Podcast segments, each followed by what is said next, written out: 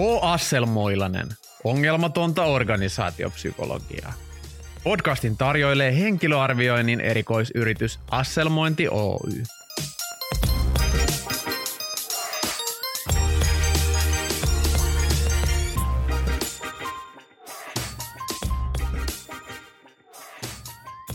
Onko tämä sellainen asia, joka on coachattavissa?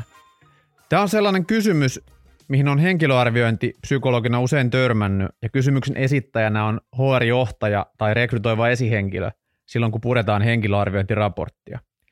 Eli siellä on noussut esiin yksi tai useampia kehitysalueita tai puutteita suhteessa tehtävän vaatimuksiin, ja sitten pohdiskellaan sitä, että voidaanko valmentavan johtamisen tai ulkopuolisen coachin avulla saada henkilöä tavoitteellisesti ja mielellään mahdollisimman nopeasti parantamaan näillä alueilla ja sillä tavalla viemään se tekeminen toivotulle tasolle. Ja tämä on henkilöarviointipsykologille hankala kysymys, koska tietyllä tapaa tämä meidän tekeminen pohjautuu semmoiseen ajatukseen, että ihmisen tapa toimia, ajatella ja tuntea on aikuisella suht vakiintunut, eikä mitään hirveän merkittäviä muutoksia ole mahdollista tehdä. Mutta miten on? Onko puutteet ja kehitysalueet coachattavissa pois? Siitä puhumme tänään. Kuuntelet H. Asselmoilanen podcastia. Ja täällä sinua viihdyttävät organisaatiopsykologit Matti Jaakkola ja Juho Toivola. Tänään puhutaan siitä, miten paljon aikuinen pystyy muuttumaan. Henkilöarviointi jargonissa on tällainen sana kuin kehitysalueet. Ei haluta puhua ihmisen vahvuuksista ja heikkouksista, vaan on monissa konsulttitoimistoissa alettu puhumaan kehitysalueista, kun ne kuulostaa ehkä jotenkin neutraalimmilta, kivemmiltä. Ja siinä ehkä vähän niin kuin indikoidaan, että, että kyllä tämä ihminen tässä asiassa pystyy kehittymään, jos se vaan kovasti haluaa. Mutta pystyykö? Jos vaikka niin kuin ihmisen kehitysalueeksi on todettu ihmisten johtaminen, joka on tasolla yksi, kun sen pitäisi olla vaikka tasolla kolme, niin pystyykö joku jäyhä insinööri, joka ei ole lainkaan ihmisistä kiinnostunut, mutta on liiketaidoiltaan, liike-elämän taidoiltaan ja teknisiltä osaamiseltaan huippu, niin pystyykö se kehittymään hyväksi ihmisten johtajaksi, jos sitä vaan oikein hyvin siihen sparrataan? Mitä niin. sanoo Matti? No semmoinen tota, taitoja voi oppia, käyttöstä voi muuttaa. Et mun mielestä meitä ei ole tuomittu olemaan hyviä tai huonoja ihmisjohtajia tai jotain muutakaan.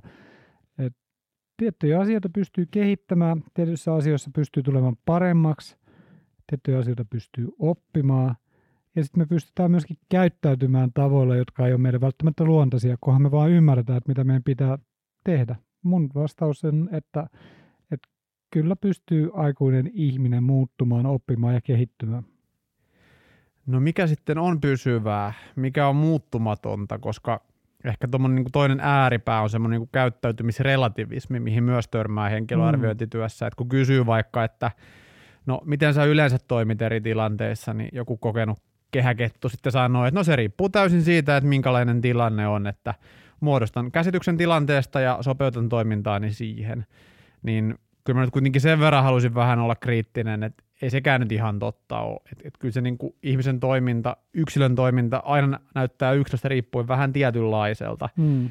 Et vaikka me, jos Juho tai Matti pistetään vetämään tuohon Lempäälän jotain jääkiekko-juniorijoukkoetta, niin vaikka ne kuin nerokkaasti tunnistettaisiin tilannekohtaisia vaatimuksia, niin kyllä se meidän persoona sieltä niin kuin läpi tunkee.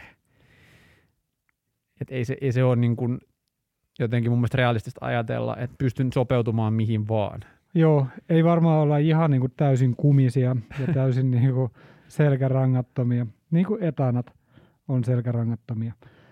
Ja onhan tietysti niin kuin semmoisia vanhan kansan viisauksia kuin esimerkiksi, että kerran, no täytä itse, aina täytä itse. Vaikka kerran partiolainen, aina partiolainen. Kerran myöhässä, aina myöhässä. Kyllä. Kerran hyvä ihmisjohtaja, aina hyvä ihmisjohtaja. Että se antaa olettaa, että me ei voida hirveästi muuttua, mutta mun mielestä taitoja voi oppia. Joo.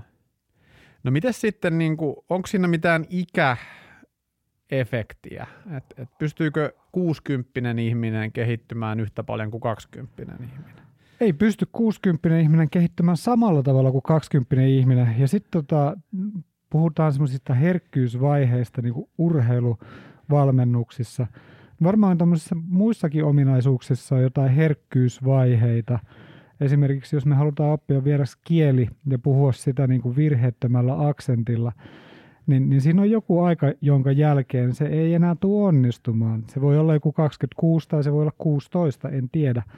Mutta sen jälkeen sulla tulee aina olemaan sellainen aksentti ja se kieli ei taivu, että et on niinku sellaisia herkkyysvaiheita.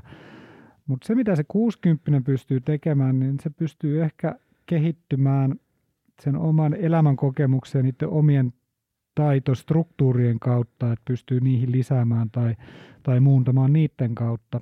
Mutta ehkä helpompaa on ohjelmoida uudelleen semmoista kaksikymppistä siihen tyhjään tauluun kuin semmoista niin vanhempaa henkilöä. Mä oon useammankin ison organisaation kanssa tehnyt töitä, missä on ollut semmoinen tilanne, että, että se organisaation, toinen on, mikä tulee mieleen, niin on iso pörssiyritys ja toinen on iso valtiohallinnon organisaatio. Ja molemmissa näissä organisaatioissa sillä ihan ylimmällä johtoryhmällä oli tapana keskustella ihmisistä. Eli he teki tämmöistä niin talent managementtia. Että he lähinnä puhui niistä niin kuin itselleen raportoivista ja ehkä sitä seuraavista organisaatiokerroksista. Eli Joo. puhuivat niistä ihmisistä ja heidän urakehityksestä ja kenelle voisi milläkin, mitäkin haasteita tarjota. Ja molemmissa näissä sekä valtiohallinnon organisaatiossa että isossa pörssiyrityksessä niin oli semmoisia, miten mä nyt tämän kauniisti sanoisin, semmoisia VP-tason setämiehiä. Eli, eli semmoisia niin kuin kokeneita ammattilaisia, jotka oli siellä niin kuin johtoryhmästä seuraavalla tasolla – ja, ja he oli ehkä niin kuin tavallaan piikannut tietyssä mielessä, että, että heidän niin kuin siitä niin kuin osaamisestaan pystyttiin siinä roolissa ulosmittaamaan ihan tosi paljon, mutta mut heillä oli semmoisia niin merkittäviä rajoitteita siinä mielessä, että heidän käyttäytymisensä oli hyvin niin kuin kulmikasta. Hmm. Että heiltä puuttuu esimerkiksi semmoisia niin ihmisten johtamisen ja ihmisten kohtaamisen ja johdettavana olemisen taitoja. Et, et vaikka he oli aivan niin kuin neroja siinä omalla substanssi osaamisalueillaan, niin heitä ei yksinkertaisesti voitu sinne ihan ylimpään johtoryhmään harkita, vaikka he oli kokeneita senioreita tyyppejä sen takia, että se heidän käyttäytyminen ei ollut sellaista kuin mitä niin kuin halutaan nähdä. The behavior he demonstrated was not something we would like to see. Että tavallaan niin kuin substanssiosaaja huippu käyttäytyminen ei toivottua. Niin on, onko tämä oikein johtopäätös? Voisiko pitänyt vain voimakkaammin lähteä coachaamaan näitä tyyppejä? Tota, mikä se sun johtopäätös oli? Mun ehkä analyysi tästä on se, että, että motivaatiolla on tärkeä vaikutus. Että niin kuin y- ylivoimasti tärkein selittäjä on se, että onko se yksilö itse motivoitunut muuttumaan, jos puhutaan aikuisista ihmisistä ja merkittävistä käyttäytymismuutoksista, niin, jotka on niin kuin pysyviä – tai niin kuin ainakin pitkäkestoisia, niin se, että miten, haluaako se ihminen sitä asiaa itse ja miten paljon, niin tulee merkittävästi vaikuttaa siihen, että tapahtuuko sitä kehitystä. Joo, nythän tota, sä oot vähän tuommoisen ihmiskäsityksen ympärille jo pyörit. Että, että sehän riippuu, että m- miten sä näet ihmisiä ja miten sä näet maailmaa. Että, että mulla on tämmöinen humanistis-kognitiivinen ihmiskäsitys, että, että ihmisillä on niinku kyky ajatella ja, ja miettiä ja ratkoa ongelmia. Ja sitten niin se humanistispuoli siellä näkyy siinä, että ihmiset pyrkii niin kuin hyvään ja pyrkii mm. kehittymään. Mm. Et sillä tavalla mä näen ihmisiä, että ne on semmoisia aktiivisia toimijoita, jotka pyrkii kehittymään ja, ja tekemään parhaansa ja sitten niillä on sellaisia ajatuksen tasolla olevia työkaluja, joilla ne pystyy sitä tekemään. Voisi vois meillä olla sellainen behavioristinenkin käsitys, että soitetaan kelloon, niin sitten se myyntijohtaja kuolaa. Voisihan sekin olla sellainen lähestymistapa. Tai psykoanalyyttinen, että jokainen voi jatkaa sitä lausetta siitä. Niin onko se myös kiinni niin kuin palautesysteemeistä, että millaista palautetta ihminen saa? Et, et useinhan tämmöiset niin kuin brilliant jerks, eli, eli niin kuin huippu, huippuosaajamulkut, niin tälle vapaasti, vapaasti suomennettuna, niin siinä voi olla vähän se, että ne voi just olla, että, että heidän liiketoimintaa alueensa vaikka tekee euroissa mitattuna helvetin hyvää tulosta, jolloin he saa niin kuin hyvää palautetta, että jes, jes, että niin kuin numerot näyttää mm. hyviltä, että, että hän ikään kuin ei välttämättä saa edes semmoista palautetta, että, että hänen pitäisi muuttaa jotain. Että, että onko palautejärjestelmä sitten siltä osin, ja, ja voiko toi olla vähän semmoinen, mitä sitten katsotaan sormien välistä, esimerkiksi johtajatehtävissä, että jos se niin johdettu organisaatio saa hyvää tulosta aikaiseksi, niin onko sillä sitten väli, jos saat vähän mulkkua? Niin sitä mäkin rupesin miettimään, jos, tota, jos mä olisin sen, sen, sen yrityksen niin kuin yli, ylijohtaja ja siellä olisi joku vähän jonkun toisen mielestä niin kuin hankala tyyppi, joka heittää hirveät tulosta, niin onhan meillä niin kuin yritysmaailma täynnä anekdootteja ja tarinoita Steve, Steve Jobsista ja tuommoisista muista niin kuin hankalista tyypeistä, jotka vaan sitten on niin kuin briljantteja ja, ja tekee huikeita tulosta ja, ja innovaatioita. Joo, siis, siis tämähän on niin kuin, meiltähän pyritään henkilöarviointipsykologina suosituksia, että pitääkö tämä tyyppi palkata vai ei. Ja, ja siihen liittyy se, että jos me ollaan arvioitu erityisen keskittyneesti vaikka neljää tai viittä osa-aluetta siinä ihmisessä, ja meidän arvion mukaan se ihminen sitten niin kuin jollain osa-alueella ei ole ihan sen tehtävän vaatimusten tasalla, niin mikä se meidän johtopäätös on just siitä, että sanotaanko me, että, että tällä osa-alueella henkilö ei ole ehkä ihan sitä, mitä toivotaan, mutta kokonaisuutena arvioiden kannattaa kuitenkin niin kuin palkata, koska tätä asiaa voidaan sitten kompensoida tai kehittää. Siinä on monta monessa, että mun mielestä sanotaan niin, että rekrytoikaa tämä tyyppi, jos ollaan sitä mieltä, että niin kannattaa tehdä. Ja sittenhän me voidaan just yrittää coachata sitä, tai sitten me voidaan antaa se pieni osa-alue jollekin muulle. Että et pitää niin kuin nähdä se koko tilanne. Mutta mut se, mitä me halutaan kuitenkin tehdä ja mitä me aina tehdään, on, että meillä on joku mielipide ja joku neuvo, että mitä meidän mielestä pitäisi tehdä. Ja me pystytään se perustelemaan. Että tota, kyllä, kyllä me sanottaisiin, että tota, kannattaa palkata. Tässä on paljon muuta hyvää, että tähän voidaan hakea tukea joko opettamalla tätä tyyppiä olemaan tässä parempi tai sitten ulkostamalla niin, että Kari tekee ton. Onko se myös niin, että tulee itselle mieleen ihan vaan, että, että ehkä niin kuin enemmän työntekijätason tehtävissä voidaankin niin kuin myös sit lähteä siitä, että okei, täältä puuttuu nämä ja nämä ominaisuudet, mutta ei se nyt ehkä haittaa, kun täällä tiimissä on muita ihmisiä, joilla on sitten taas niitä ominaisuuksia, kun sitten taas johtajatehtävissä ehkä enemmän, etenkin ylimmässä johdossa, mm. niin se ihmiset pitäisi löytyä ne kaikki, että et, et tavallaan sen pitää olla tavallaan enemmän monitaitoinen ja monialainen sen johtajan, että et, et, niin sit, sitä ei voi samalla tavalla pilkkoa osiin sitä johtamistehtävää, ainakaan perinteisissä organisaatioissa. Hmm. Mulla on sellainen kaveri kuin Petteri H., joka puhuu, joka puhuu renesanssimiehistä. Et en tiedä, pitäisikö olla sellaisia renesanssimiehiä, niin kuin, mm. niin kuin vaikka Elon Musk tai Michel Angelo tai, tai Leonardo da Vinci, jotka oli, osas, osas kaikki asiat. En tiedä, onko, onko, onko Petterillä joku muu ajatus myöskin, että mitä muuta renesanssimiehet voisi olla kuin tämmöisiä moniosaajia, että pitääkö niin kuin toimitusjohtajan olla tämmöinen nykypäivän renesanssimies, onko se edes mahdollista. Tota, mulle tuli semmoinen mieleen, että et, et kyllä ainakin niin kuin tuolla populaarikulttuurissa on pystytty muuttumaan ja muuntautumaan. Niin kuin esimerkiksi hämähäkkimies Peter Parker muuttui hämähäkkimieheksi ihan vaan niin kuin hämähäkin pistosta. Se on fictional character. Ja samoin Tuhkimo. Sulla on varmaan sama argumentti. Kyllä. Muuttui semmoisesta piiasta ja huonosti kohdellusta niin kuin kotiapulaisesta. Ja, mun, mun mielestä on fantasia, mun mielestä näin ei tapahdu. Et jos mä vaikka arvioin omia vanhempia tai muita ihmisiä, joiden niin kuin elämän kaarta ja sitä työuraa mä oon niin kuin nähnyt kymmenien vuosien ajan, niin mun mielestä ne käyttäytyy keskimäärin aika samanlaista. Me tavattiin 15 vuotta sitten ekan kerran, niin mun mielestä aika samanlainen kuin silloinkin.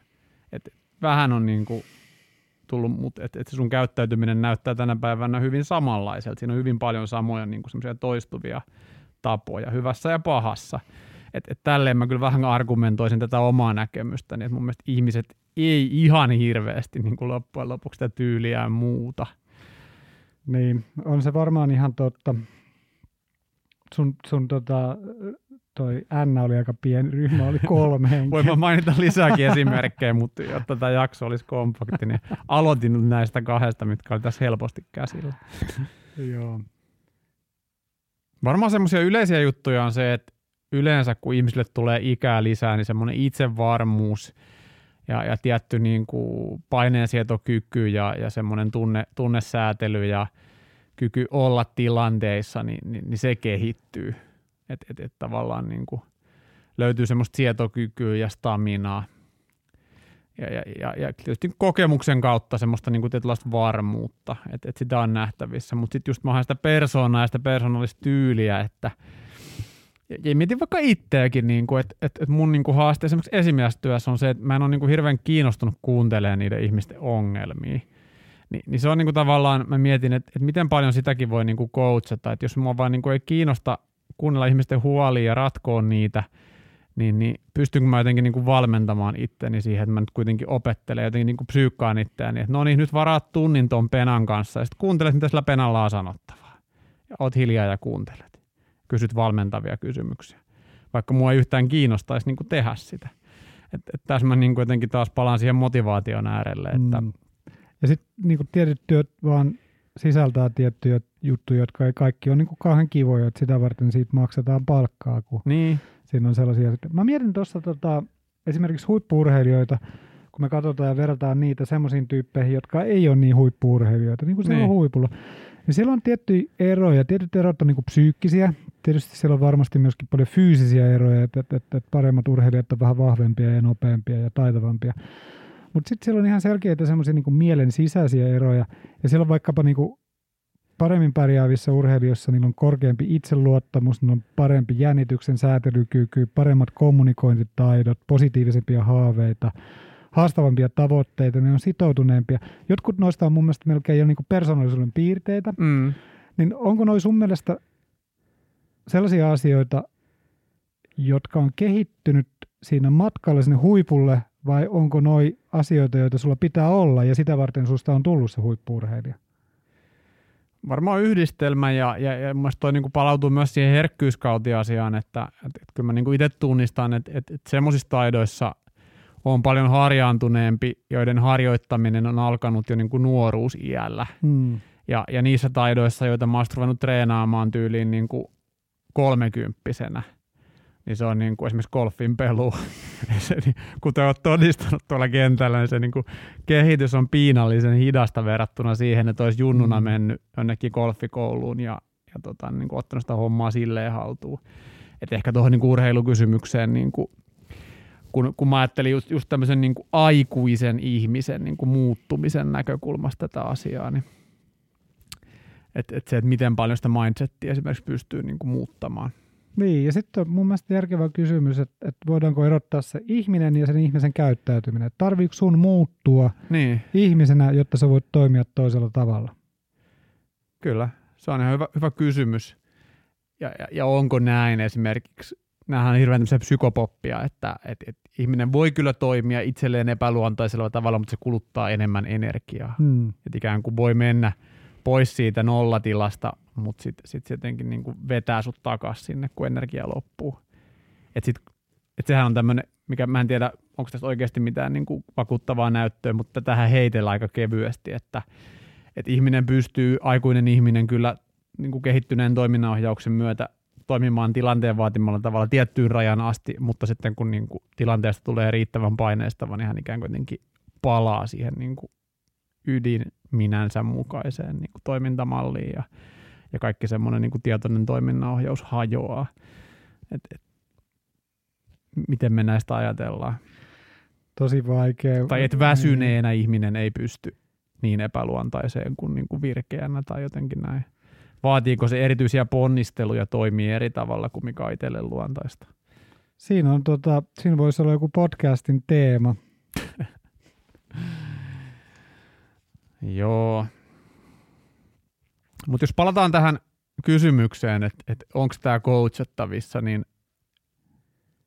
joo, aika moni asia varmaan on, mutta mut millä panostuksella? Et jos mietitään vaikka semmoisia ihmisen ajattelutavan ja toiminnan muutoksia, mihin haetaan niin psykoterapiaa niin. avuksi, niin, niin sehän on jotenkin pidemmät psykoterapiat, nykyään toki lyhyt terapiat on muodikkaita, mutta jos haetaan niin pysyviä muutoksia tai jotain niin kuin vaikeampia häiriöiden hoitoa, niin ne on niin kuin vuosia kestäviä prosesseja, hyvin intensiivisiä. Ni, niin sillä tavalla ehkä on mahdollista saadakin tavallaan pysyviä muutoksia aikaiseksi. Mutta jos me ajatellaan, että semmoinen niin kuin valmentava esimiestyö on, on se coachaus, mitä on niin kuin saatavilla. Ja siinä tullaan kyllä aika paljon sen ääreen, että miten taitava valmentava esihenkilö se, se esihenkilö sitten on ja, ja, ja tavallaan palataanko siihen asiaan edes koskaan. Hmm. Et kun se henkilöarviointi on raportoitu, että tämän henkilön nyt niin kuin ihmisten johtamista ja, ja aktiivisen kuuntelun taitoja pitäisi kehittää, niin muistaako sitä enää kuukauden päästä? Että tavallaan asetetaanko selkeitä kehitystavoitteita? Mehän aina suositellaan tietysti arviointipsykologeina, että asettakaa selkeät tavoitteet, seuratkaa niitä säännöllisesti, mutta mut tapahtuuko niin sitten ja onko siinä semmoinen riski, että siinä valintatilanteessa ikään kuin positiivisesti ajatellaan, että joo, joo, kyllä me tämä coachataan tältä osin, mutta sitten se unohtuukin, että ai niin, tätä tyyppiä pitää coachata. Ja sitten niin. se vähän niin kuin lävähtää käsiin, että ai niin, täällä oli tämä ongelma ja nyt me ollaan jätetty se tuonne pyörimään. No ainakin meillä on enemmän coacheja tässä niin kuin maassa kuin koskaan ennen. Et, et jotenkin musta tuntuu, että, että semmoinen ajatus on, että pystytään coachaamaan ja, ja sitä mielellään myöskin tehdään. Että, että moni tuntuu mielellään tekevän semmoista niin kuin life coachingia tai business coachingia tai kaikenlaista muuta coachingia. Tai ainakin sitä tehdään paljon. Joo. Pitäisikö itsekin ruveta tekemään? Sun pitää ruveta nimenomaan tuon esimerkin kautta, kun kerroit, että sä et sitä Teroakaan jaksa kuunnella tuntia kauempaa. Mehän ollaan tehty tietoinen valinta tässä meidän asselmointiyrityksessä, että me ei tarjota semmoista follow-up coachingia. Mm. Aika monet arviointifirmat tarjoaa semmoista ja jopa pakottaa siihen, että sitten on niinku pakollinen follow-up coachaus ihan järkevää, jos tykkää jutella ihmisten kanssa. No munkin mielestä siitähän saa ihan hyvää liikevaihtoa ja, ja sitten tota, siinä voi oikeasti merkittävästi myöskin auttaa jotain henkilöä. Niin ja varmaan tietynlaisessa ideaalimaailmassa, jos mietitään, miten asioiden pitäisi sujua, niin voisi olla fiksua, että se tyyppi, joka sen arvioinnin tekee, niin olisi myös sit siinä niin kuin coachaamassa sitä, koska hän on jo muodostanut sen vähän kokonaisvaltaisemman käsityksen sitä tyypistä. Kyllä. Mutta me ei tehdä sinne. Älkää, joo, älkää meille soittako semmoisten pyyntöjen tota, pyyntöjen kanssa. Meillä on tämmöinen arvioinnin erikoisyritys, mutta ehkä, ehkä tähän vielä, että et kyllä meidän varmaan siihen pitäisi pyrkiä, kun, kun nämä HR-dirikat sitä kyselee, että onko tämä asia semmoinen, joka on coachattavissa, niin kyllä meidän varmaan pitää sanoa, että kaikki on coachattavissa, riippuu paljon, kun te olette valmiita panostamaan siihen coachaamiseen. Kyllä, insentiivit kun saadaan kohille ja kyllä tuossa mainitsit ne tavoitteet, niin kyllähän tekeminen seuraa tavoitteita. Hmm. Että kyllä se ohjaa sitä toimintaa sitä, että muuttuuko se ihminen ihan oikeasti, niin se on mun mielestä toinen kysymys, kun pystyykö se muuttaa sitä toimintaansa. Jälkimmäiseen kysymykseen, pystyykö ihminen muuttaa toimintaansa, niin mun mielestä vastaus on, että pystyy. Joo. Eipä siinä sitten mitään. Ja kannattaa myöskin yrittää muuttaa puolisoa. Sehän on tota tunnetusti sellainen hyvä ajatus. Joo, onko sulla jotain viimeaikaisia onnistumisia Ei sillä minkäänlaisia, eikä kenelläkään muullakaan. On käsittääkseni joo. joo. Joo, se on kyllä semmoinen laji, missä on niin kuin vaikea ulkopuolisena asettaa muutostavoitteita toiselle, toi parisuhde. Kyllä. Pitäisikö niihin kehitystavoitteisiin sit asettaa joku sellainen realistinen taso, että, että tavallaan jos henkilö on nyt arviointihetkellä kohdassa N, niin puolen vuoden päästä tietynlaisilla valmentavilla toimenpiteillä voidaan päästä tilanteeseen Y ja sitten vuoden päästä tilanteeseen Z. Että tavallaan se, että jos mä rupeaisin nyt niin kuin treenaamaan maratonia alle kolmen tunnin, se olisi mun niin kuin goal. Ja, ja sitä pohdittaisiin, että pystyykö tämä jätkä ikinä juokseen maratonia alle kolmen tunnin. Mm. Niin, niin vastaus voi olla, että joo, pystyy, mutta se ei ole realistista, että se juoksee sen ensi kesänä. Että vaan niin kuin rikotte sen kaverin. Mm. Se, se treeniohjelma on liian kunnianhimoinen. Mutta esimerkiksi kolmen vuoden päästä se voisi juosta, mutta se vaatisi niin kuin sitä, että puolen vuoden päästä oltaisiin tossa, vuoden päästä tossa, puolentoista vuoden päästä tossa, kahden vuoden päästä tossa. Ja, ja sama mun mielestä näihin abstraktiimpiinkin, vaikka johonkin paineensietokykyyn tai, tai ihmisten johtamiseen tai strategiseen ajatteluun, mitä meiltä aina niin kuin pyydetään, että arvioikaa näitä, niin mun sama pätee, että, että tavallaan – että et, et minkä ajan kuluttuu sen toiminnan ja tekemisen pitäisi olla tällä tasolla.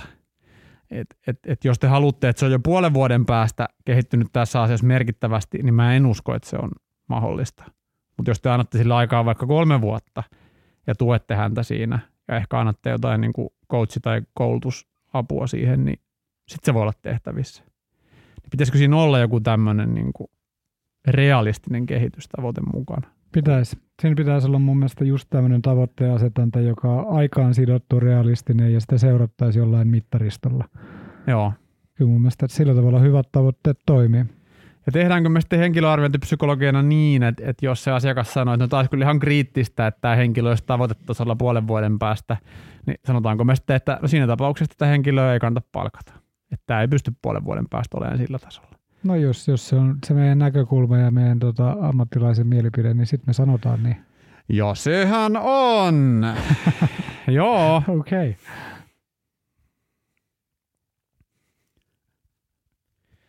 Yhteenvetona tästä jaksosta, niin Matti on sitä mieltä, että ihminen, ihmisen olemus ja ihmisen toiminta on kaksi eri asiaa ja ihmiset pystyy oppimaan uusia toimintatapoja. Juho on sitä mieltä, että ihminen on aika lailla sama henkilö läpi elämänsä ja merkittäviä muutoksia ei ole oletettavissa.